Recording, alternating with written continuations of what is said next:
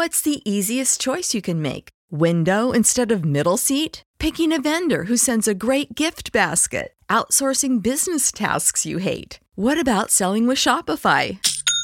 Whether you're selling a little or a lot, Shopify helps you do your thing, however you cha-ching. Shopify is the global commerce platform that helps you sell at every stage of your business. From the launch your online shop stage to the first real life store stage, all the way to the did we just hit a million orders stage. Shopify's there to help you grow. Whether you're selling scented soap or offering outdoor outfits, Shopify helps you sell. Wherever and whatever you're selling, Shopify's got you covered. Sign up for a $1 per month trial period at shopify.com slash try. Go to shopify.com slash try now to grow your business, no matter what stage you're in. Shopify.com slash try.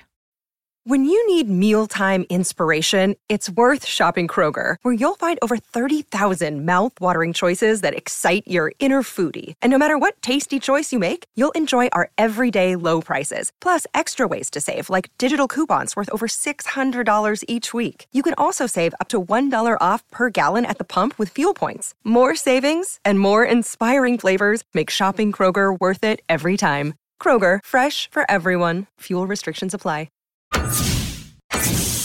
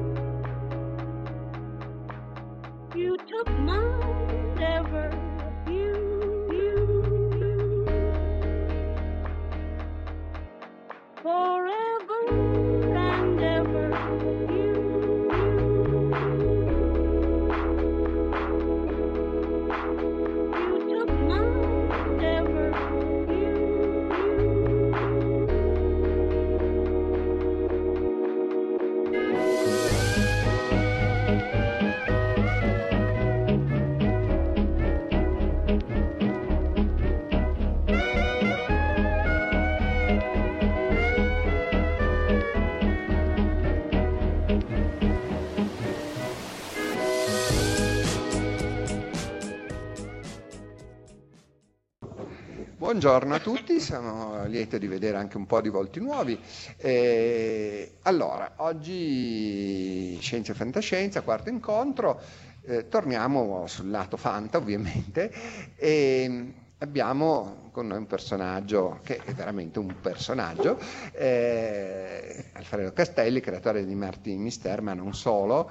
Eh, devo dire che per i più giovani magari eh, parlare dell'omino buffo non vi dirà nulla, ma perché la mia età, eh, che è cresciuto con i diari dell'omino buffo, che è un capolavoro secondo me assoluto, infatti credo che anche Castelli lo consideri la sua opera migliore, anche se...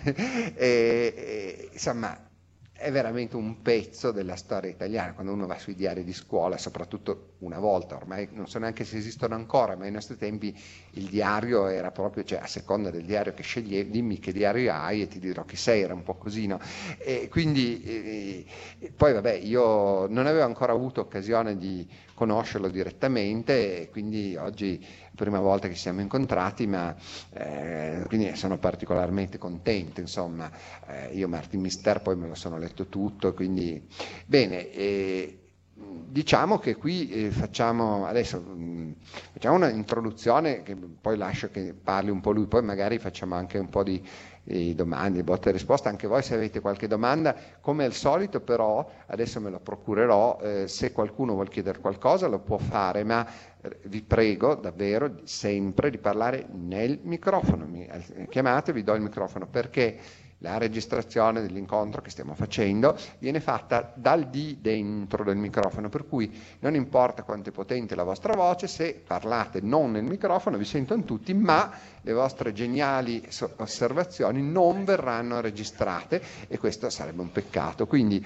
chi vuol parlare deve chiedermi il microfono, però eh, questo un po' più tardi, naturalmente tanto comincia eh, lui. E naturalmente adesso io direi per iniziare gli chiediamo chiederei di fare un minimo di, di autopresentazione perché appunto comunque non tutti hanno la... Eh, nostra età e i più giovani probabilmente non sanno uh, di alcune cose che vale la pena e poi eh, inizia un po' a entrare nel tema, siamo, uh, ci siamo messi d'accordo prima, eh, abbiamo pianificato accuratamente e siamo giunti alla conclusione che lui va a ruota libera, divaga come vuole, dopodiché se divaga troppo gli faccio qualche domanda io o voi, vediamo. Mi sembra un ottimo piano e in perfetto stile con, nostro, con lo stile che sempre ha avuto il nostro seminario, quindi gli passo immediatamente la parola chiedendogli appunto di raccontarci dirci due cose su di lui, su Marti Misteri, su quel che vuole. Grazie Alfredo, a te. Prego, grazie a tutti di essere venuti qua.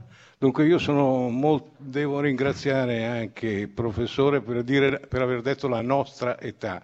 Secondo me non è nostra, purtroppo per me è mia e poi è sua con una certa distanza. Non parliamo con voi prima, non, mi, non, vedo adesso con chi, eh, ma ha detto che è venuto su con, con Martin Mister, cioè questo mio personaggio, in quanto lo leggeva suo padre.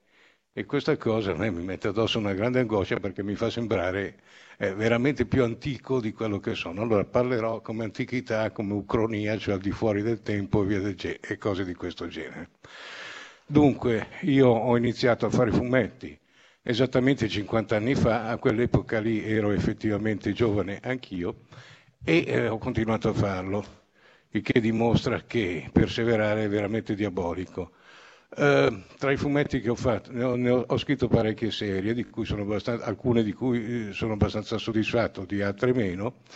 Prima si parlava dell'omino buffo, l'omino buffo era una grandissima, ed è tuttora perché ogni tanto ritorna fuori, una grandissima sciocchezza basata su disegni miei, e non so disegnare, e eh, orribili battute di parole, di cui però questo omino ride, cioè capisci che sono battute cretine e sono le battute che ahimè molto spesso sentiamo alla televisione e via dicendo, però senza la risata liberatoria finale di che buffo, che buffo, come sono stupide queste cose che sto dicendo. Bene, essendo disegnato malissimo, l'omino buffo, cioè da me che non so disegnare, e scritto in modo buffo, con una F sola, sempre da me, in maniera ma, un po' sgrammaticata, un po' sciocca, no? Questa cosa ha attecchito immediatamente presso i ragazzini che lo leggevano nel ormai veramente lontano 73, i quali hanno mandato a loro volta una serie enorme uh, di, di, di, di, battute di questo genere, capendo, capendo, perfettamente qual era l'umorismo. Più stupida la battuta e più eh, cattiva la risata, più a far capire come, si, come spesso si ride di sciocchezze. Questo meccanismo continua tuttora, sono passati non so neanche io quanti anni, ma 40 e rotti, e ogni tanto questo mino buffo salterà fuori, salta fuori di nuovo. Eh, come dico sempre, sulla mia tomba, io ho fatto altre cose forse meglio, sicuramente migliore, ma sulla mia tomba, spero veramente molto in là negli anni, ci sarà scritto autore dell'immortale omino buffo e di scheletrino che era un'altra sciocchezza terrificante con cui ho iniziato a lavorare. Ci sarà anche scritto eh, autore del famoso ritratto di Tiziano Sclavi, che invece conoscete tutti quanti, il quale Tiziano Sclavi è l'autore di Dylan Dog, che è il personaggio forse più popolare di, di, di, questi ultimi tempi, il quale per anni e anni e anni non ha voluto essere fotografato e l'unica immagine di lui che circolava era un, uno schizzo mio in cui l'avevo caricaturato e che è stato ristampato da tutte le parti. Se avessi preso 10 lire di diritti d'autore ricco, ogni volta sarei ricco, quindi sarò famoso per questo. Torniamo, anzi, passiamo alle ucronie. Io sinceramente non so di preciso cosa sia stato fatto e che cosa abbiano detto precisamente i miei colleghi Antonio Serra, eh, Gualdoni, Glauco Guardigli, che sono già venuti qua. Quindi il grande pericolo in questi casi è ripetere le cose e ripetere stufa abbastanza. Il tema dell'ucronia, ma secondo me voler, voler, ucronia vuol dire, come ben sapete, al di fuori del tempo. No? eh, tutto sommato è a voler fare i sofisti, qualunque storia di fantasia è un'ucronia. Allora pensiamo di immaginare una storia in quest'aula, in questo momento, dove succede, che ne so, una cosa banale, c'è una persona laggiù che alza la mano e fa una domanda. Ecco, questa è già, se scrivo una storia di questo genere, è già un'ucronia, perché non è nei nostri tempi, infatti laggiù non c'è nessuno in fondo che fa una domanda. È un'invenzione di un mondo alternativo dove appunto succede questo fatto che non succede nella realtà. Sono quindi ucronie, non so, i racconti eh, immaginari interpretati da, anche da personaggi veri. Per esempio il famoso Buffalo Bill è, è protagonista di quasi 600 romanzi con episodi mai accaduti della sua vita, quindi in 600 mondi diversi agito e via dicendo.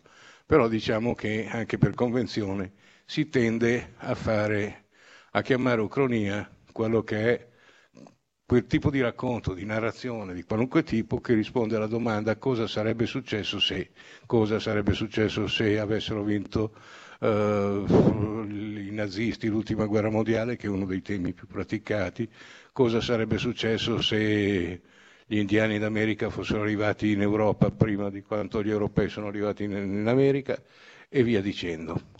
Uh, questo tipo di ipotesi sono state, credo ne abbia già parlato Serra, Antonio Serra, eh, sono state tra l'altro nate letterariamente, la prima addirittura viene attribuita a Tito Livio che si immagina nella sua storia dei Romani, si immagina che cosa sarebbe successo se Alessandro il Grande fosse venuto verso ovest invece di espandersi verso est e deduce che i Romani in base certe, per certe ragioni avrebbero vinto, ragioni che sono sicuramente anche propagandistiche, ma io non ho letto quel, quel, quel, questo libro di, di, Livio, quindi non posso dire con certezza cosa, cosa è scritto, ho letto soltanto delle note su questo libro e Livio, a quanto pare, parla anche del perché Alessandro Magno avrebbe perso Roma- con i romani per certe questioni strategiche, eccetera.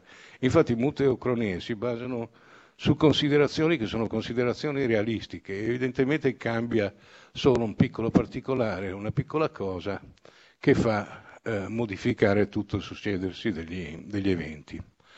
Uno dei grandi classici, che viene sempre citato e credo che abbiate già citato, è la storia del battito Tallinn della farfalla, un battito tale di una farfalla nella, nella preistoria cambia profondamente la storia ai tempi nostri.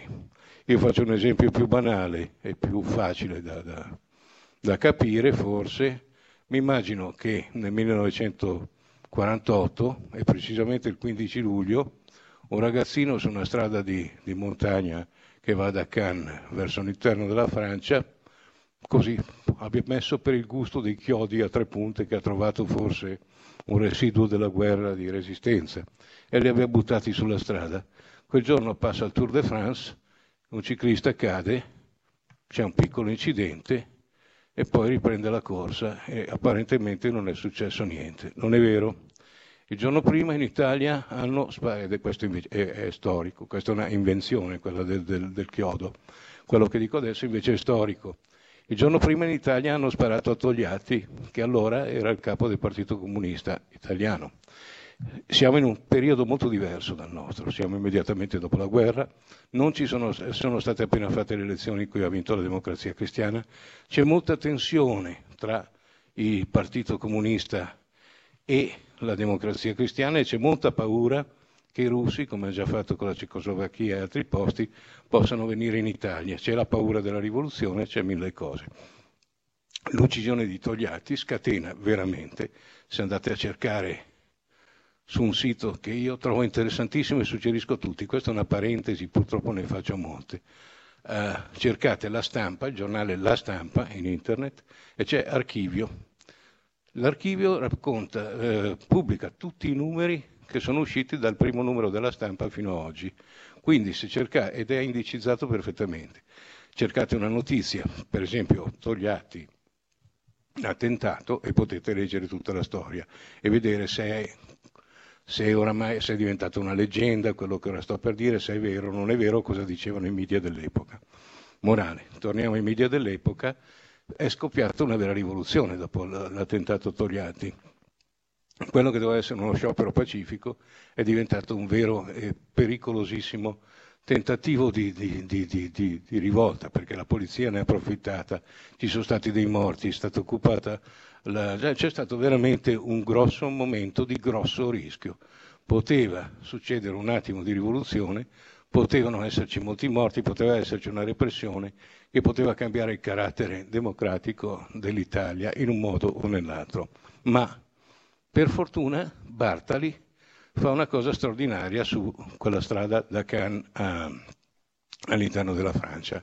Vince la tappa eh, recuperando in salita i 22 minuti di differenza che lo separavano da Louison Bobet.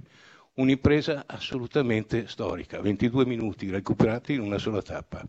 Questa notizia arriva in Italia, il, giorno, il 14 è stato sparato Togliatti, il 15 c'è stata questa notizia che è arrivata nel bel mezzo delle manifestazioni, è arrivata, è stata detta in Parlamento. Noi siamo un popolo di politici, eccetera, navigatori, ma anche di tifosi, e dicono, dicevano già i giornali di allora, magari non è vero, che abbia pacificato un po' le acque. Questo trionfo straordinario di Bartali, che poi ha vinto il Tour, è riuscito a calmare un pochino le cose. Questo lo, dice, lo dicono i giornali dell'epoca, è, è, probabilmente un po' leggendario anche, e lo era già allora. Però Bartali è stato lodato da De Gasperi in persona, che era il Presidente del Consiglio, eccetera, eccetera.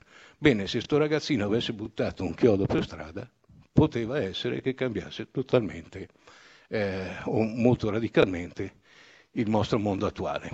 Mm. Altri tipi di distopie appunto riguardano, eh, quindi un piccolo, un piccolo fatto può creare una grande conseguenza, questo non è certo una novità. Il fumetto, come tutti i mezzi letterari, narrativi, fa uso appunto di questi espedienti perché? perché noi cerchiamo sempre espedienti per inventare delle storie che siano minimamente originali.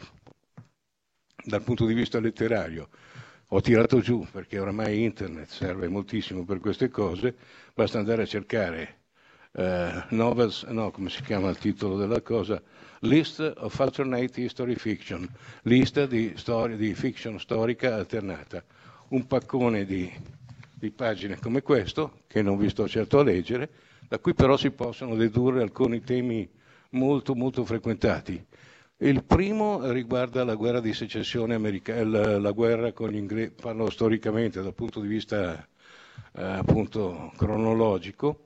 Uno degli argomenti favoriti è se gli americani avessero perso la guerra con gli inglesi nella guerra di, di indipendenza.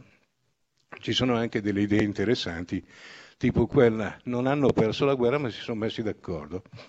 Praticamente le colonie inglesi, diventano quasi libere, parte del Commonwealth e quindi diventa un nuovo meccanismo che potrebbe durare tuttora. Secondo grande punto è, è Napoleone, se Napoleone avesse vinto a Waterloo. Poi, vado veramente veloce, la prima guerra mondiale stranamente non è così frequentata, mentre è frequentatissima la seconda guerra mondiale, che porta alla, se avessero vinto i nazisti o se avessero vinto i giapponesi, con alcune interessanti variazioni sul tema, una abbastanza recente, relativamente recente, ci avrà 15 anni o giù di lì, forse anche un po' di più. Eh, in inglese si chiama Fatherland, padre patria, cioè madre patria, ma in inglese si dice padre patria, a dire il vero. Non mi ricordo il titolo italiano perché è stata tradotta, in cui si immagina che i nazisti abbiano vinto la guerra, ma poi ci sia stata una forma di pacificazione dove, come succede dopo, dopo un po' di anni di occupazione, eh, pian pianino è tornato tutto nella norma, grosso modo, anche se in Germania eh, le uniformi sono quelle naziste, ci sono le svastiche e compagnia bella. Salvo che un detective, oh, un, non mi ricordo se privato o della polizia, viene a scoprire che qualcosa è successo nel passato e che è copertissimo e scopre che c'è stato l'olocausto, cioè scopre che tutti gli ebrei sono stati uccisi dai, dai, che i nazisti hanno ucciso gli ebrei nei campi di sterminio. Notizia che era stata assolutamente tenuta nascosta in quanto i vincitori, come sapete, sono sempre coloro che dettano la, la, dettano la verità storica. E quindi fa questa indagine e scopre questa, l'orrore che c'era stato in una società apparentemente calma. Altre eh, le variazioni sul tema, io vi consiglio di scaricarlo, è abbastanza divertente anche da leggere, ma sono veramente tantissime e continuano a uscire, siamo le ultime, le ultime qua sono ordinate non tanto per data dell'avvenimento, ma per data di uscita, le ultime sono del, 2010, del 2012-2013, perché questo prodotto effettivamente continua a, a, far riflettere. Mi sono immaginato, adesso volevo in effetti fare una storia di Martin Mister, però non so bene come svolgerla, in cui grazie proprio a computer sempre più perfezionati che possono raccogliere e elaborare una serie di dati veramente notevole, molto di più di quanto possono fare adesso, si possa sapere con ragionevole sicurezza cosa sarebbe successo se prima viene, viene lasciato questo, questo tipo di, di, di immaginazione, all'immaginazione appunto degli scrittori. In questo caso quasi una formula scientifica che scopre che per una piccola questione essere, il mondo potrebbe essere andato in un modo o in un altro e può creare, non so perché, perché non ho ancora pensato, può creare qualche tipo di problema, una rivelazione in un senso o in un altro. Eh, sempre parlando di ucronie e parlando in termini boh, fumettistici, io posso dire che non ne ho usate tantissime. Perché? Perché la mia serie si svolge in un mondo tra molte virgolette reali dove esistono alcune premesse chiaramente fantastiche, sono premesse per esempio che è esistita Atlantide, per esempio che è esistito Mu, che era un continente sperduto nel Pacifico, però sono premesse, non sono mondi alternativi. Ogni tanto mi diverto a inserire, come, senza però sforzare evidentemente le caratteristiche della serie, qualcosa che potrebbe essere definito ucronia, per esempio una volta ho fatto una storia, mi sono divertito a immaginare e mi sono divertito davvero. Quando dico mi sono divertito vuol dire che mi sono divertito, perché in generale è un modo di dire. Io non mi diverto tanto a scrivere fumetti, qualche volta sì. Lì mi ero divertito a immaginare una, una società che prima di Galileo scopre il metodo sperimentale, cioè quello provando e riprovando, invece di attaccarsi semplicemente a Aristotele che diceva una serie di cose per cui non si potevano toccare, ipse dixit, con, la, con lo sperimentazione, cioè provando e riprovando, che in questo caso non vuol dire provare di nuovo, ma vuol dire riprovare, cioè scartando, inventa un nuovo metodo, metodo scientifico che cambia parecchie cose. In realtà all'epoca di Galileo non è che siano cambiate tantissime cose dal punto di vista strettamente pratico, voglio dire, non è stato inventato il motore a scoppio o il telaio o, no, o il motore a vapore piuttosto che qualcosa o la pila o la bomba atomica. Semplicemente è cambiato un modo di pensare da parte della scienza. Quindi teoricamente poteva accadere anche qualche, un secolo o due prima.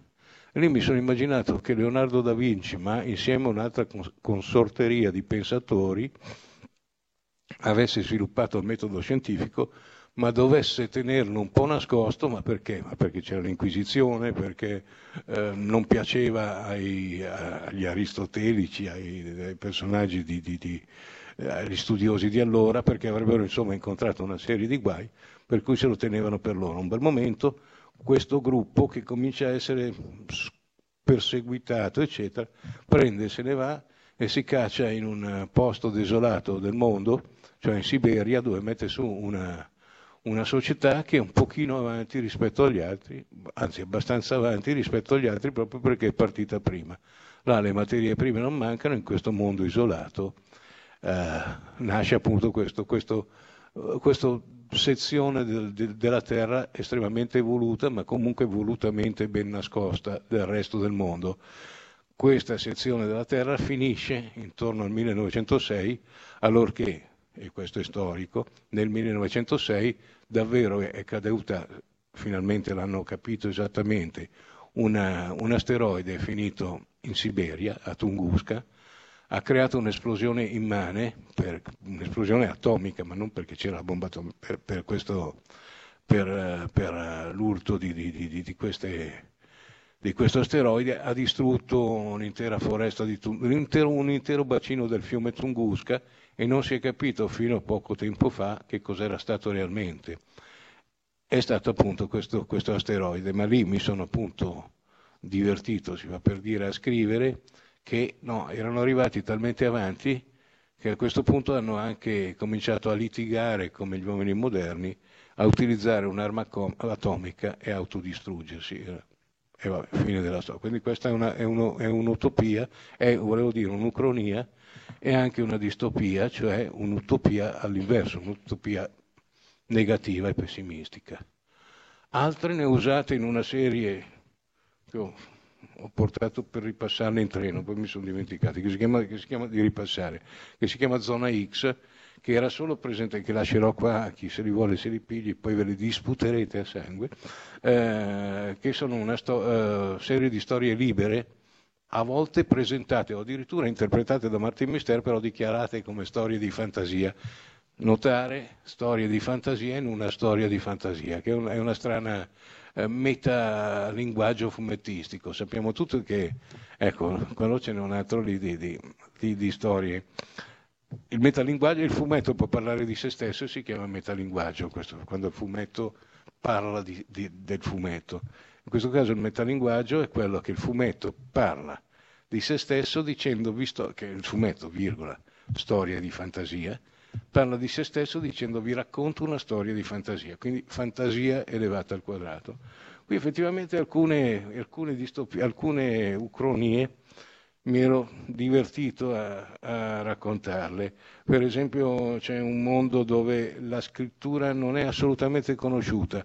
Ricordo un po' quel bellissimo romanzo di Ray Bradbury che si chiama Fahrenheit 451, in cui i libri sono vietati. Altra ucronia e distopia insieme. I libri sono vietati perché nel nuovo governo mondiale la cultura e tutto ciò che è cultura fa paura, per cui viene, si cerca di cancellarla. Qui invece proprio non è, non è nota la scrittura e addirittura inizia quando c'è un prestigiatore, un illusionista, che, eh, a cui dicono una parola, lui fa una strana cosa con uno strano oggetto, che poi è una matita o una penna, su un foglietto di carta, fa una strana cosa, la passa al suo assistente e l'assistente è in grado di dire la parola che è stata sussurrata all'orecchio dell'illusionista, che in realtà l'ha semplicemente scritta sulla carta e l'ha passata alla sua assistente. Solo che il fatto che siccome la scrittura non esiste, nessuno ne è, è al corrente, è al corrente della sua esistenza, e questo sembra addirittura un gioco di prestigio che invoglia il Martin Mister della fantasia a saperne di più e scopre eh, uno, un grande complotto appunto per tenere la scrittura lontana dall'uomo. Ecco, anche quello del grande complotto fa parte spesso della, della um, letteratura ucronica, distopica, meno evidentemente utopica, utopistica, utopica perché il grande complotto è sempre una cosa negativa. Qui c'è il grande complotto per nascondere l'umanità, per, per, per creare ignoranza nel, nell'umanità, perché la, la sapienza, la cultura evidentemente è una cosa pericolosa per il potere. Un'altra storia mi viene in mente, in un altro Martin Mister finto, di fantasia nella fantasia, è invece che a furia di lavorare con i computer, con uh, i mezzi elettronici e via dicendo, uh, in un mondo futuro si è dimenticato l'uso della, della penna e della carta per scrivere, della matita, cioè non è che la, gente scrive normalmente, legge normalmente, non è che ci sia come dei divieti nei confronti della scrittura e della, e della lettura, però utilizzando sempre mezzi elettronici. Un giorno eh, Martin Mister fa vedere con grande stupore di tutti una matita, cioè che con questo semplice strumento riesce a fare un disegno senza bisogno di Photoshop della situazione, di queste cose. E questo crea grande, un grande interesse un gran, sulla grande scoperta. Anche qua andiamo a vedere che volere o volare, eh, posso dire sinceramente che non l'ho copiato, però mi è venuto in mente che effettivamente Isaac Asimov, che è un grande autore di fantascienza, aveva fatto un racconto che ha dei punti comuni con questo, anche se, la, anche se è tutto diverso, ma dove a un certo momento ci sono due, due, due mondi o due, addirittura due coalizioni stellari che si combattono da loro da secoli e secoli o millenni e sono sempre alla pari perché hanno dei computer così perfezionati che riescono a mm, prevedere o comunque a controbattere a ogni mossa degli avversari e quindi sono sempre in pari. Poi arriva il solito omino, perché in generale in questo tipo di storie c'è sempre un omino con gli occhialoni e con l'aria un po' da pazzoide, che dice ma io mm, però avrei e fa vedere che lui riesce a fare dei conti non con il computer ma a mano, si riesce a fare le sottrazioni e le addizioni. Allora e le, le, quattro operazioni, cosa che sorprendono tutti perché ci sono gli scienziati che dicono è vero, questo qua ha fatto 3 per 3 uguale 9 senza bisogno del, del calcolatore, incredibile.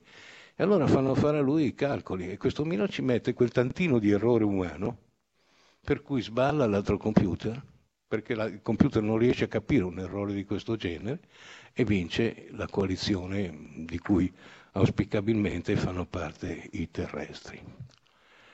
Eh, altro che dire, qui ho fatto sempre una storia che mi diverte molto, una parte, una parte la trovo orribile e riprovevole, ma in un'altra è in un mondo dove la, la, la seconda parte è, si svolge in un mondo dove la, le religioni e la magia hanno preso assolutamente il potere. Quando noi parliamo di, di magia, non nel senso dei giochi di prestigio, di magia nel senso del, eh, la magia, ne parliamo certo secondo me giustamente, con, sempre con molto scetticismo e comunque eh, appunto come una cosa di cui assolutamente no, non si sa quasi nulla.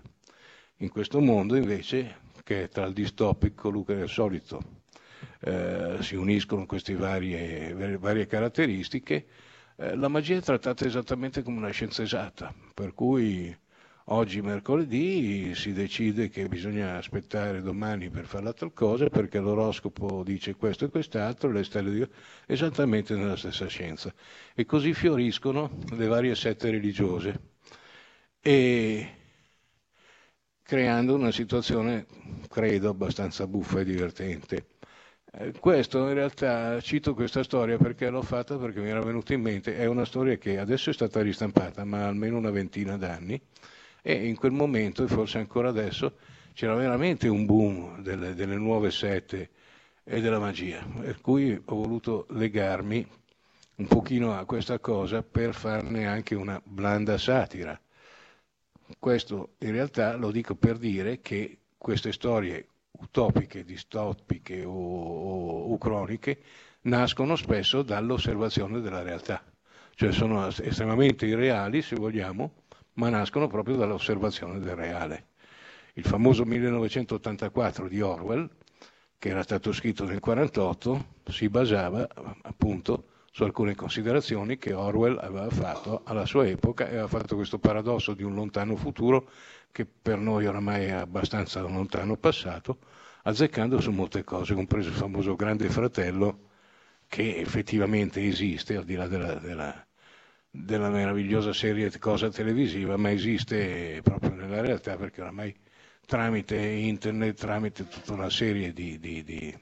Noi siamo seguiti dovunque, ogni volta che usiamo il banco, ma piuttosto che ogni volta che passiamo con la Gegio in autostrada, lì come si chiama, con il, quell'affare che si mette in macchina, di cui adesso mi scappa il nome, nel casello dell'autostrada, il telepass in autostrada, cioè siamo seguiti dal grande fratello ovunque andiamo. A questo punto io gradirei qualche domanda perché non so più che cosa dire, sto tirando come si suol dire. Io, no, vediamo questo, cosa mai sopportato. Ah, ah sì, qua c'è una cosa carina, un'ultima, un'ultima ucra, ucronia o ucronia o quello che è. Prima ho parlato di questo mondo dove c'era la paura di contravvenire a Aristotele, invece questa storia ho inventato una storia dove in realtà il mondo è, andato esattamente come dice Aristotele, cioè eh, la materia è composta, non, ha, non, è fatta da atomi, ma da, o comunque da una, è tutta compatta e il mondo è piatto. Non è vero perché non lo diceva Aristotele che il mondo era piatto, ma insomma gira intorno al Sole e via dicendo. E sì, il Sole gli gira intorno e via dicendo. E esiste appunto, guarda caso, solita teoria del complotto, uh, un gruppo di persone che quando uno scienziato fa una, una scoperta un po' troppo sconvolgente, cerca di inventarli, gli fa capire, lo invita e gli fa vedere come stanno veramente le cose, spiega che da secoli stanno cercando di far credere che, che il mondo è diverso, ma in realtà è proprio quello di, di Aristotele, di Aristotele come, come, viene raccontato. E un bel momento lo scienziato si ribella e così via, muore e finisce all'inferno dove c'è proprio davvero il coso di Dante, come si chiama, con tutti i gironi, prima incontra San Pietro con il, con il cancello d'oro e con il registro e, e via dicendo. Dunque, intanto ti ricordo qualche altra che forse non ti ricordi più. Per esempio, mi pare c'è una storia di Artemister dove non esistono i soldi, c'è il baratto. Ah sì, è vero, è vero. C'è il baratto. Poi mi pare che qualcuno inventi i soldi e succede al solito l'apocalisse. E poi ce n'è un'altra dove si immagina che la Terra addirittura sia eh, un esperimento che è stato messo eh, su da eh, degli alieni per eh, prevedere il futuro di un pianeta a loro molto caro. No? E sì. quindi qui da noi è, è identico ma eh, va più veloce, quindi loro vedono in anticipo, è una specie di simulazione. Sì, di vera e propria simulazione, essendo fatto così il mondo che noi abbiamo costruito, è partito dagli stessi punti, tale quale però va un po' più veloce e vediamo che ha la tendenza a, per esempio, eh, far casino, far guerra, oppure poteva essere pace, eccetera. Quindi siamo un, un territorio di sperimentazione. Bravo, questo è, in questo, è in questo volumone qua. Poi comunque adesso al di là delle, delle ucronie in senso proprio stretto, eh, sicuramente diciamo, queste premesse fantastiche comunque i Marti Mistera hanno generato almeno delle parti di storia eh, che non è andata come ci raccontano e ci, lì ci sono anche quelli che si incaricano di, far, di nascondere no, queste eh, parti di storia alternativa che sono i cattivissimi uomini in nero che poi si sono un po' evoluti dopo sono diventati un po' meno cattivi. Sì, sono cattivissimo, comunque sono, io credo che esistano davvero, ovviamente non in termini fumettistici, che di questo fumetto dove sono chiaramente diventati dei simboli e dei personaggi reali, però che ci sia un grosso tentativo spesso da parte del potere di far sì, di dire no, le cose sono sempre andate nella stessa maniera, non facciamo onde, non facciamo, cerchiamo... Eh, perché? Ma perché mantenere insomma l'ignoranza delle cose eh beh, l'ignoranza fa, favorisce, l'ho detto già due o tre volte, ma favorisce enormemente il potere.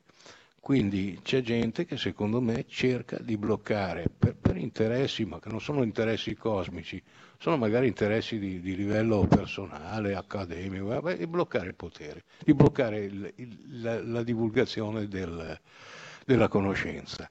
In Martin Mister li ho trasformati in una setta tutto sommato abbastanza ridicola perché si chiamano gli uomini in nero in quanto si vestono sempre giacca, cravatta nera, tutte queste cose. Allora anche un deficiente capisce che quelli lì sono uomini in nero o becchini, ma, eh, il, ma evidentemente nei fumetti, in tutte le, le, le, opere di fantasia c'è la cosiddetta sospensione dell'incredulità, per cui accettiamo che ci sia un tizio che a Città del Messico vola sul paracadute, se quelli che tirati da, da, da, dai motoscafi, completamente vestito di nero, con gli occhiali neri, la giacca, la cravatta nera e le scarpe nere sul mare. Però lo si accetta. Ecco, su questo eh, cominciamo, eh, adesso volevo chied- cominciare a chiederti una cosa, eh, eh, visto che già qualche volta hai detto, come anche in questo caso, che tutto sommato ci sono alcune cose che per quanto fantastiche poi possono avere più o meno un rapporto con la realtà. Eh, per esempio, intanto su questa cosa degli uomini in nero, adesso tu l'hai detto in negativo, però da un, un'altra parte nella storia all'inizio sono cattivissime, poi però un po' alla volta, come dire, eh, si evolvono e anche lo stesso Martin comincia eh, ogni tanto a capire le loro ragioni, che fondamentalmente la preoccupazione loro è quella eh, almeno dell'ala moderata, eh, che è la più fedele all'ispirazione originaria, poi si scopre che c'è un'ala che è un po' degenerata. L'idea originaria era di proteggere l'uomo da, Dal commettere dalla- gli stessi errori che la... Esatto, perché Atlantide era stata distrutta da un uso eccessivo della tecnologia e, e- e quindi era Sì, di... posso, scusami, eh, sì, no, volevo se, appunto se no di, sì. ti, di semplific- ti- ti- tu parti per scontato che mi sembra che, che sia nota la, la- la storia alla base di Marti Misteri, invece un pochino più complicata è questa. In un'epoca molto remota esistevano queste due grandi potenze, Atlantide e Mu, una nel Pacifico e una nella- nel- nel, nello- nell'Atlantico, hanno avuto, sono sviluppate a nostro livello e forse un tatinello di più, ma non molto, hanno avuto una guerra infinita che è durata per anni, poi alla fine armi impazzite e cose varie si sono autodistrutte, punto. La Terra ha conosciuto proprio un nuovo periodo di pressoché di barbarie, di preistoria o quello che lo si vuol chiamare, e entro e, e- e- poi dopo, dopo- dopo circa 10.000 anni è rifiorita la nostra civiltà lentamente, e ogni tanto compare qualche traccia di Atlantide, che sono quelle cose effettivamente, certi, certi manufatti che, che, esist- che- che, insomma non si capisce bene come faccia- facciano a esistere, e via dicendo. E appunto in, in una storia di Martin Mister c'è una società, un gruppo di questi sopravvissuti che cerca subito di fare in modo alla radice di cancellare tutto quello che potrebbe portare a un'altra situazione del genere. Poi il gruppo degenera, ecco questo è il... E volevo- quello che volevo chiedere rispetto eh, a questo è se questa è soltanto così stata un'evoluzione, eh, diciamo, determinata da esigenze narrative della serie, eh, in parte sicuramente, anche perché, per esempio, una delle cose che a un certo punto bisogna spiegare è come mai questi che si scontrano continuamente con Martin Mistero non riescono mai a farlo fuori, non decidono di, una volta di eliminarlo così durante, mentre va a spasso e cose del genere, e lì poi si scopre che c'è appunto un'ala moderata che lo protegge, eccetera. Però a, a parte questo, volevo dire, eh, eh, rispetto proprio a questo problema del, cioè da un lato tu dici, eh, e lo dice sempre anche Martin, che la conoscenza appunto serve a difenderci dal potere, però poi a un certo punto eh, lui comincia anche a rendersi conto che a volte può essere anche per certi aspetti davvero un po' pericolosa. E rispetto a questo eh, intanto ti chiedo anche tu come la pensi rispetto a questo secondo aspetto, se c'è stata anche un'evoluzione nel...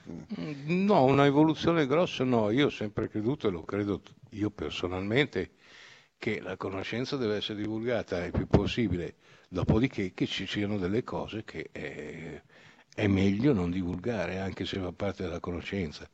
Ehm, diciamo che la conoscenza in assoluto è voglio sapere tutto perché se no tu sei cattivo se non me lo dici, è un- un'utopia, appunto, una, anzi una distopia soprattutto dei blog di internet che pretendono di dire, che pretendono che si sappia tutto. Io lo vedo in editoria, questa è proprio una cosa di un'enorme banalità e che non credo che abbia nessuna influenza sui destini del mondo, però ogni tanto esce su qualche blog e perché la, dico la Bonelli perché io lavoro per la Bonelli, ma se fosse la Disney sarebbe la storia.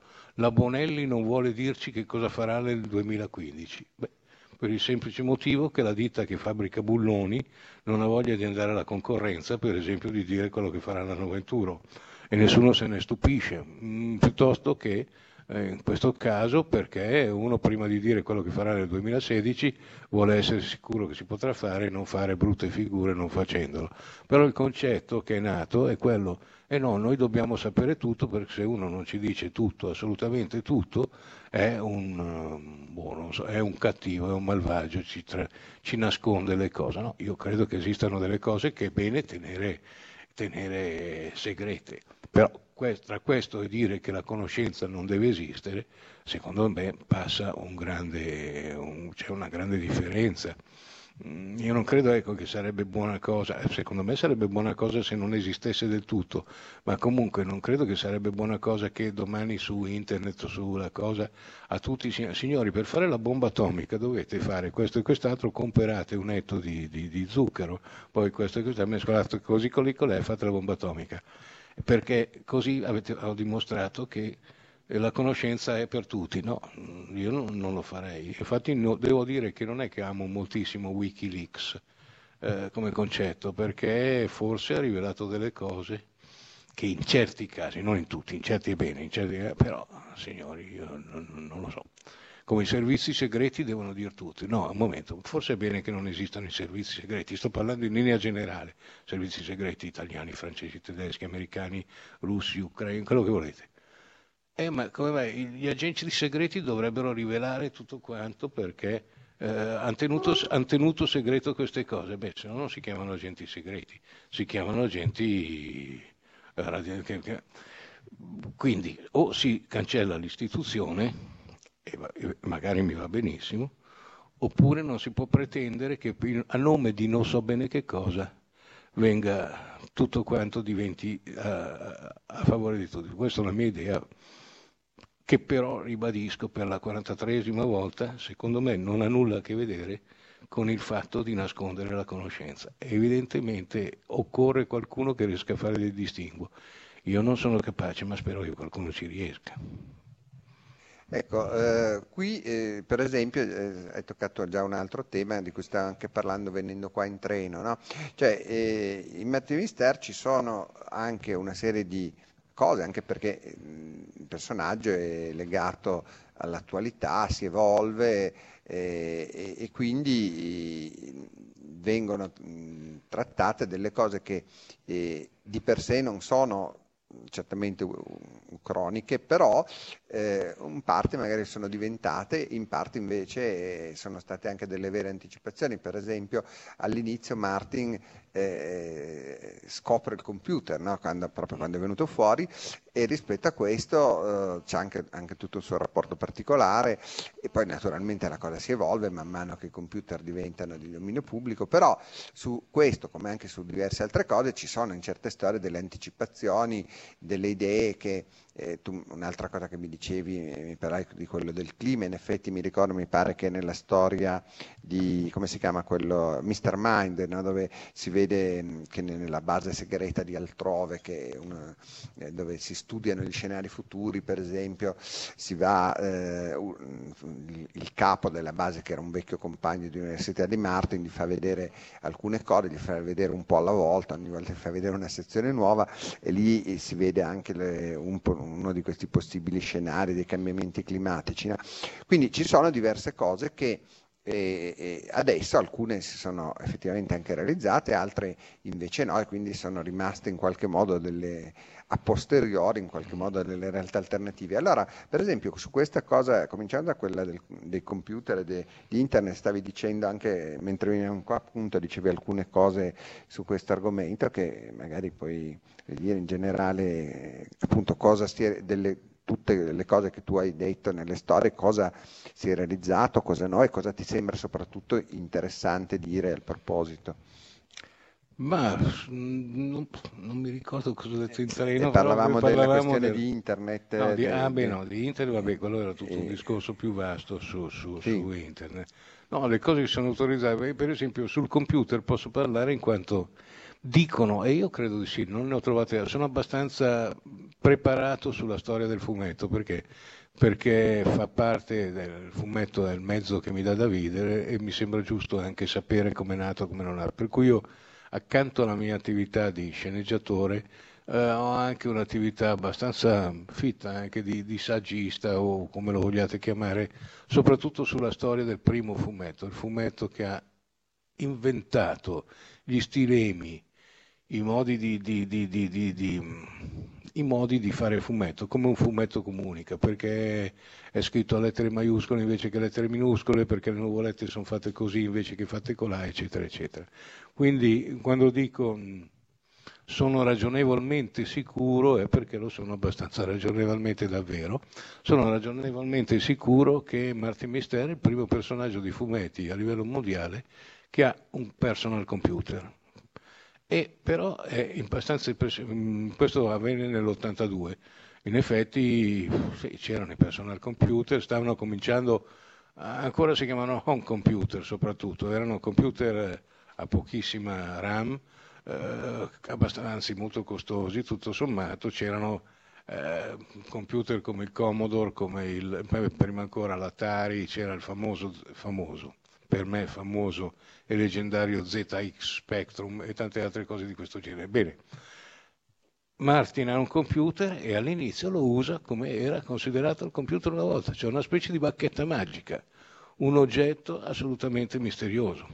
Rileggendo adesso certe storie dell'inizio di Martin Mister, non dico che mi vergogno, perché, perché no, ma insomma dico, ma, che cosa incredibile, ma nella prima storia di Martin Mister lui chiama Diana, che era l'allora sua fidanzata e poi è diventata sua moglie, dice vieni, vieni a vedere che cosa bella che ho qua, ho un computer e si vedono, oh, non mi ricordo più che cosa, ho fatto un programmino per cui dice ciao Martin, bella giornata, erano cose che io mi divertivo a fare, evidentemente mi divertivo anch'io a fare queste cose qua. E pa- sembra di parlare di tempi davvero preistorici, infatti adesso, mh, mm, parentesi, notizia abbastanza nuova, tutto sommato c'è ora, uscirà l'anno 21 una, una specie di anzi non una specie, una serie parallela di Martin Mister, eh, cui, su cui non voglio dire molto perché dovrebbe essere un po' una sorpresa, però una serie parallela che uscirà accanto alla serie normale, che non scriverò io, io supervisiono lo stesso, ma non voglio correre il rischio di fare una cosa scritta secondo i miei modismi che ho acquisito appunto in 50 anni. Adesso per esempio il modo di scrivere è un pochino più agile, meno chiacchierato e via dicendo. Un po' guarda di più la televisione, i modelli televisivi di adesso che quelli di allora, ad esempio. Allora che ne so c'era l'ispettore Colombo, che, il tenente Colombo che a me tanti, piace tantissimo, però forse ha fatto i suoi tempi, eh, ma io sono nato con quelle cose lì, quindi è chiaro che mi porto dietro dei ritmi. Adesso ci sono altre serie scritte e sceneggiate in una maniera diversa. Così sarà questa nuova serie di Martin Mister parallela a quella normale. E tra le cose che abbiamo scelto di non fare all'inizio c'è stata proprio una cosa che è stata fatta collegialmente. Cosa facciamo? Gli diamo un gadget elettronico, in fondo ai, ai, ai miei tempi, per così dire, gli avevo dato il computer. Adesso no, abbiamo deciso di non dargli assolutamente nulla di gadget elettronico perché cambiano dopo due giorni. Io ho potuto mantenere un vecchio Macintosh 128, poi 256, però la carrozzeria era la stessa per almeno 10-12 anni senza proprio che fosse orrendamente obsoleto. Ora come ora tu fai eh, gli occhiali che non sono ancora usciti, eh, quelli della Apple, come si chiamano? Vabbè, sono, sono occhiali che contengono tutta una serie di informazioni e poi tra tre giorni ce n'è un'altra. Io ho comprato, essendo uno sperperone e avendo la casa piena di sciocchezze, un, uh, adesso un, uh, un aggeggio VR, uh, VR si chiama, della Samsung, che è un lettore ottico, dunque è, una, è, un, è, un, casco di realtà virtuale cosiddetto, solo che oramai è a buon mercato e eh, basta comprarlo dalla Samsung in Italia. Ci si caccia dentro il telefonino dove ci sono in cui si caricano tramite wifi determinati programmi e, oh meraviglia delle meraviglie, per me è veramente una meraviglia, eh, si vede eh, a, a, 360 gradi tondi, cioè, eh, sferici. Che uno guarda in alto di una scena, vede il soffitto, guarda in basso, vede il pavimento e si gira intorno a se stesso, vede tutto a 360 gradi. Dico bene, questo qua faccio una storia con qualche argomento. No, ma è inutile che la faccia perché tra un anno sarà già sorpassato da qualcos'altro. Ho una cosa molto bella che però non so ancora come sfruttare, dove eh, esiste lo studio di Martin Misteri costruito a 360 gradi, è molto carino perché beh, sembra veramente di essere in un posto reale, anche se guardando bene si vedono i pixel, ha dei difetti, e viene voglia di alzarsi e andare a prendere un libro. Naturalmente se uno si alza ed è qui in questa scrivania, pac, batte alcune parti del corpo contro il tavolo, eccetera, perché è in un mondo che, che, che è, assolutamente diver- è assolutamente virtuale. Secondo me già questa cosa sarà superata tra un anno, oppure sarà dimenticata. Io non so se vi ricordate, Second Life, eh, alcuni anni fa era uscito Second Life, sembrava che dovesse, dovesse diventare la nostra Second Life veramente, che tu dimenticato. Non so nemmeno se esistono più le isole di Second Life, i denari di Second Life. Quindi, tra parentesi, il mondo è molto cambiato, il mondo dei media, il mondo dei fumetti è molto cambiato, in peggio, Mm, non sono disastroso come Serra che avete l'uomo, l'uomo catastrofe, no? come Antonio che conoscete, però eh, è chiaro che in questo momento il fumetto si sta riposizionando in modo diverso da quanto lo fosse anni addietro.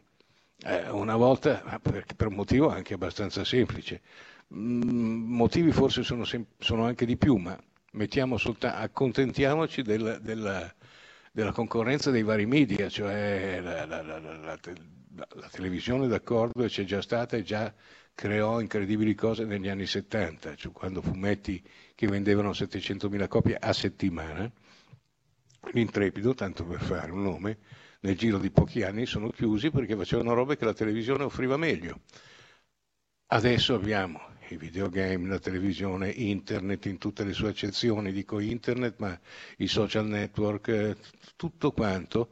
Allora la domanda è, ma perché i ragazzi non leggono fumetti? E io rispondo sempre, ma perché dovrebbero leggerli? Ma eh, possono anche darti una risposta del perché dovrebbero leggerli, perché ti offre un mondo alternativo fatto in una certa maniera.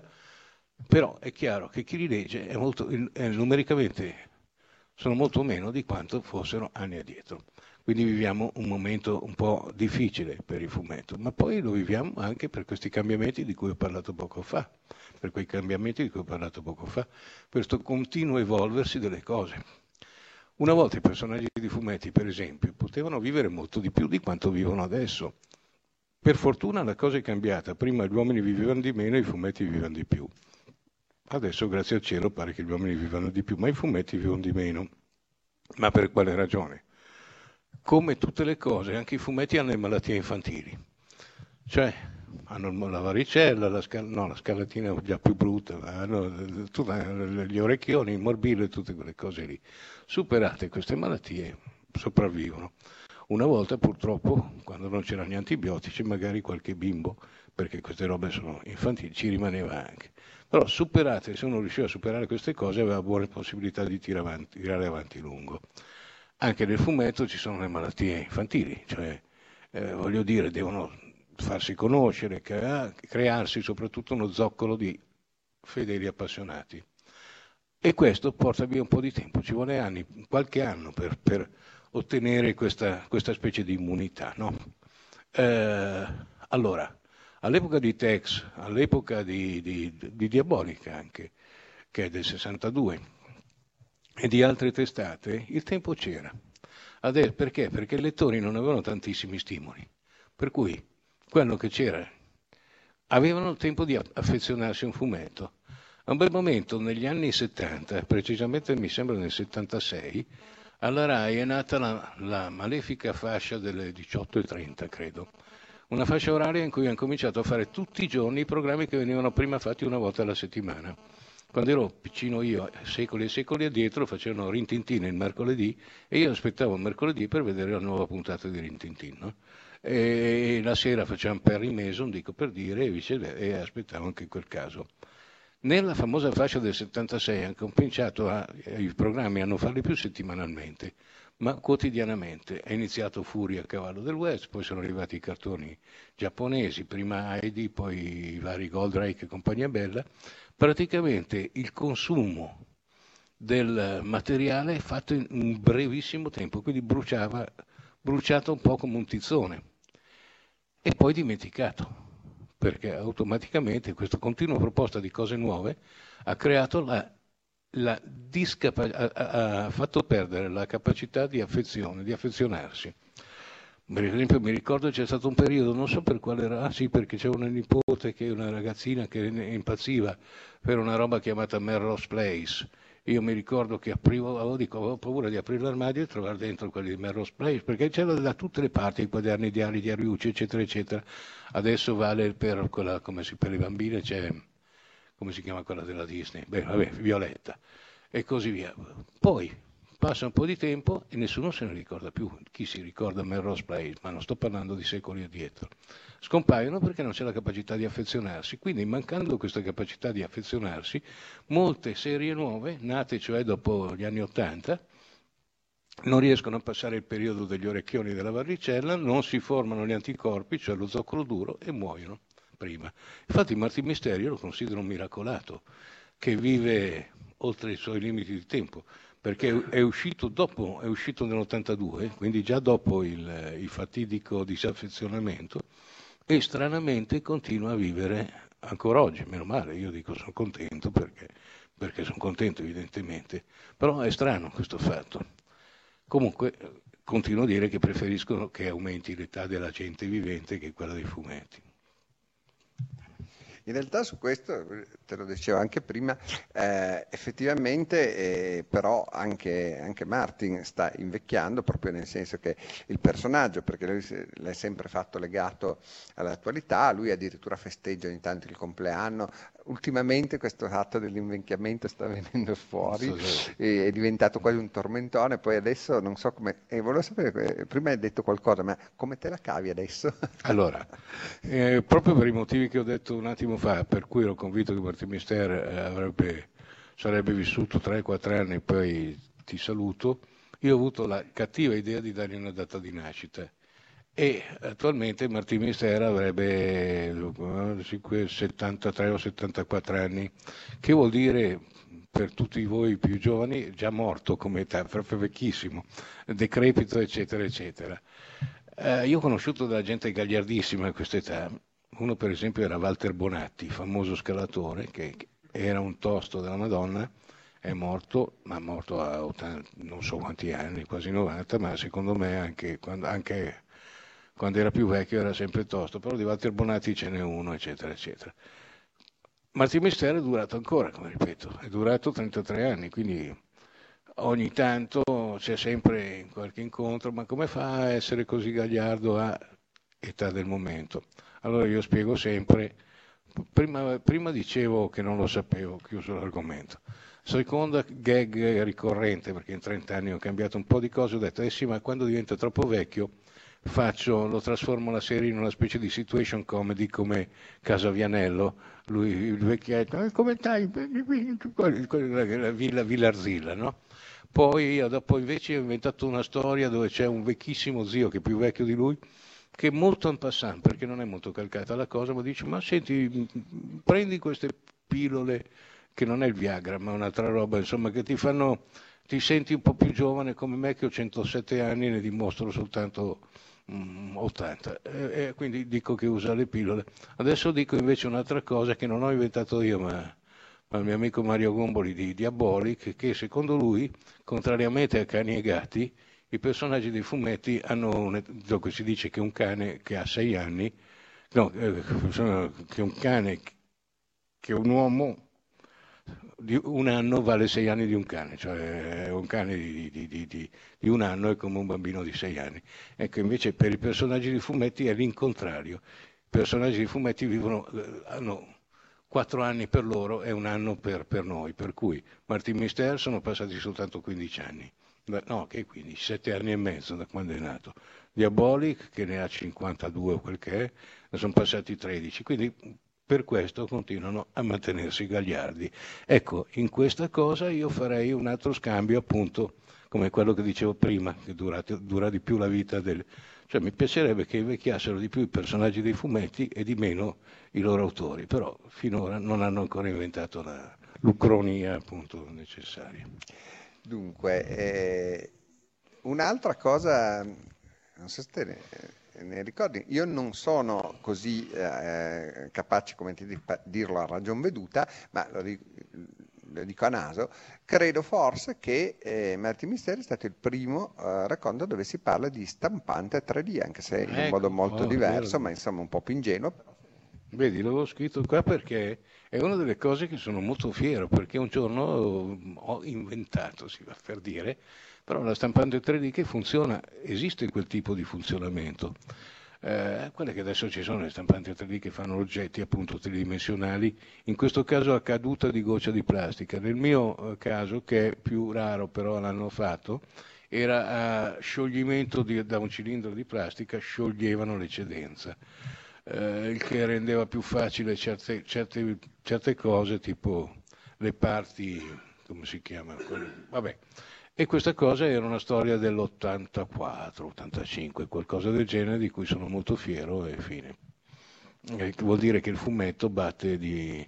Eh, in questi giorni è morto proprio, credo ieri o l'altro ieri, a 104 anni, quindi non nel fiore degli anni, quel, quell'archeologo che ha inventato il sistema per salvare i colossi di Abu Simbel, tagliandoli a blocchi, spostandoli e poi ricostruendoli più in alto dopo la, dopo la costruzione della diga di Aswan. Questa storia, come probabilmente sapete, l'aveva fatta tale e quale molti anni prima un bravissimo autore disneyano, Romano Scarpa, che ha fatto proprio una storia intitolata Paperino o Zio Paperone e i colossi del Nilo, dove con questo sistema salvano i colossi di, di, di, di non si chiamano Abu Simbel ma hanno un altro nome più, più disneyano. Quindi evidentemente il fumetto può prevedere delle cose. E ce n'è qualcun'altra che hai previsto di cui sei particolarmente fiero qual- o anche qualche cantonata di cui veramente clamorosa che hai preso? eh, No, cui- clamo- ah, sì, una cantonata clamorosa ve la dico adesso. Eh, un'alt- beh, adatta- cercare di fare un fumetto legato alla realtà è complicato, infatti adesso cerco di farlo meno perché- anche perché la realtà muta molto rapidamente, di- più di prima. Voi dovete sapere, che ve l'ha già detto Antonio sicuramente, che uno dei nostri albi porta via circa un anno, cioè lo pensiamo adesso, può uscire tra un anno, Mm, poi magari potrebbe uscire anche prima, mediamente sono 12 mesi la gestazione, perché vuol dire scrivere la sceneggiatura, disegnarlo, fare il letter, riguardarlo, tira, molla e briga, vuol dire circa un anno. Quindi noi adesso prevedere, dovremmo prevedere delle cose che accadono tra un anno e attenzione, ci sono delle cose che sono modificate molto rapidamente rispetto a quanto si modificassero una decina di anni fa. Quindi è inutile andare molto sullo specifico. Ci sono delle volte che però uno senza andare nello specifico si trova in situazioni lo stesso imbarazzanti. Per esempio, la peggiore è stata in una storia che tra l'altro non avevo neanche scritto io, eh, ambientata in Cina. Facciamo, è in programmazione questa storia che deve uscire, poniamo, tra, tra 20, tra un mese, quello che è, quindi sta per andare in stampa. Ecco che succede il fattaccio, veramente il fattaccio eh, di, di Piazza Tiananmen, quella specie di massacro. Non puoi fare una storia ambientata in Cina che ti esce alla fine 20 giorni dopo Tiananmen senza citare il fatto come se non fosse successo nulla. Allora lì, sforzo dell'ultimo istante, ricordo che eh, banale espediente, c'è Martin Mister, inizia con Martin Mister che scrive, guarda le cose di, alla televisione, non ricordo bene, la storia di Piazza Tiananmen, dice che, che tragedia, che brutta cosa, e pensare che soltanto poche settimane fa mi trovavo in Cina e attacca la storia. Un'altra volta, eh, questo per dire, sto dicendo delle cose tragiche perché colpiscono di più, perché quelle allegre se succede un fenomeno estremamente di- piacevole e divertente, a parte che non me ne viene in mente, però non è che si, eh, nessuno si scandalizza se, se non se ne parla. Eh, però per esempio doveva uscire entro quello davvero pochi giorni, perché l'abbiamo corretto in ciano, cambiato in ciano grafico, cioè l'attimo prima proprio che, che entri nella macchina da stampa, cambiando un paio di battute, forse una vignetta, quando a Firenze c'è stata l'esplosione lì agli Uffizi, no? Martin Misteri in quel momento viveva a Firenze, non può una settimana dopo dire ah, che bello andiamo alla Galleria degli Uffizi. Così non poteva trascurare la storia delle Twin Tower, sempre per parlare di cose allegre, però come ripeto sono queste le cose che più colpiscono. Le Twin Towers era una storia ambientata a Francoforte perché c'era la, la fiera del libro e lui ritorna e sa che tornerà a New York moncata delle... delle- ecco. Quindi questo è il, il rischio di lavorare in una serie attuale, tra virgolette, a cui si vuole anche essere, eh, sì, uno può anche fregarsene, però non fa parte della filosofia mia in questo caso. Invece la grande cantonata l'ho presa in questa cosa, che è stata una cosa veramente imbarazzante e mi è dispiaciuto. Allora, avevo bisogno in una storia così così, scritta da me, di una setta cattivissima, ma proprio cattiva, cattiva, cattiva, che da tempi immemorabili rompesse l'anima al mondo. Eh, ora sapete perfettamente che in internet non c'è che l'imbarazzo della scelta, i complottisti sono tantissimi, eh, allora ci sono gli illuminati di Baviera, sono, certo, gli illuminati sono più, quelli più citati di tutti, ma io non avevo bisogno, volevo una setta che avesse delle origini orientali, non mi ricordo per qualche ragione, e ho deciso di, di, di cerco, cerco su internet e cerco finalmente, trovo una, un articolo delirante dove parla della malvagissima, la setta più malvagia di tutte le sette malvagie, eh, ma più malvagia ancora, che contiene in se stessa in nuce tutte le sette che l'hanno seguita, compreso i famosi illuminati di Baviera e compagnia bella. Che bella, fatta mia. È una setta giapponese, si chiama Sokka Gakkai. Già anche lì un bel nome, la Sokka è anche una specie di focaccia che si mangia a Nizza, fatta coi ceci, qua, buono anche la Soka Gakkai. A questo punto faccio la storia con la Soka Gakkai e arriva una lettera molto garbata, Soka Gakkai Italia, Soka Gakkai. Ecco, esiste la Soka Gakkai, è una società mm, un po' analoga se vogliamo alla, alla Round Table piuttosto che al, come si chiama? Oh porca mondo, sto, dimenticando i nomi, beh, eh, a quelle associazioni anche un pochino controverse se vogliamo, perché, perché si pensa sempre che... Comunque, un'associazione assolutamente benefica come, come, come intenti, un'associazione buddista eh, che ha fatto, so, ha portato per esempio il teatro dalla Scala, inteso come ovviamente l'orchestra e tutto, a Tokyo, che è gemellata con la con, la, con l'Università di Bologna, che ha fatto un sacco di, di, di cose uh, benefiche e il cui fondatore addirittura è morto, in, è morto in, carcere perché non ha voluto associarsi al, al, all'idea della guerra del Giappone contro, contro, gli Stati Uniti e il resto del mondo. Quindi una società apparente, no, assolutamente benevola. Poi ripeto, lì ehm, in Giappone c'è qualcosa qualcuno che è contrario, ma, ma vabbè, è esattamente come da noi con, e poi non mi viene quel nome lì che è di una facilità estrema. Uh, I Rotary, ecco, è un pochino tipo il Rotary, sul Rotary se ne dice anche abbastanza, se ne dice bene, se ne dice male. Avete ascoltato Fantascientificast, podcast di fantascienza e cronache della galassia. Da un'idea di Paolo Bianchi e Omar Serafini, con il contributo fondamentale e decisivo del Silon Prof. Massimo De Santo.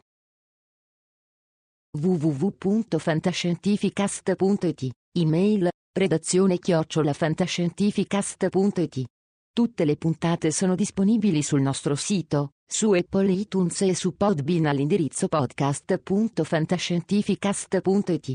Potete seguirci ed interagire su Facebook alla pagina Fantascientificast e su Twitter sul profilo Chiocciola Fantascicast. Se volete potete lasciarci una valutazione a 5 stelle su Apple iTunes ed offrirci una birra romulana o un gotto esplosivo pangalattico tramite una donazione PayPal utilizzando l'apposito bottone sul nostro sito. L'equipaggio di Fantascientificast vi augura lunga vita e prosperità e vi dà appuntamento alla prossima puntata. Io sono un elaboratore AL 9000. Entrai in funzione alle officine HAL di Verbana, nell'Illinois, il 12 gennaio 1992. Il mio istruttore mi insegnò anche a cantare una vecchia filastrocca. Se volete sentirla, posso cantarvela. Vorrei sentirla. Cantala per me. Si chiama Giro Giro Tondo.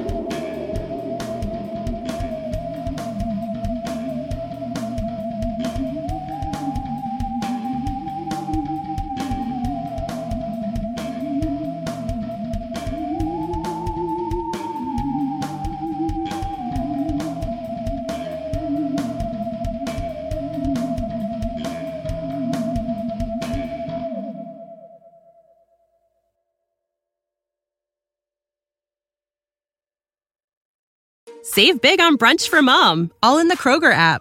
Get 16 ounce packs of flavorful Angus 90% lean ground sirloin for $4.99 each with a digital coupon. Then buy two get two free on 12 packs of delicious Coca Cola, Pepsi, or 7UP, all with your card.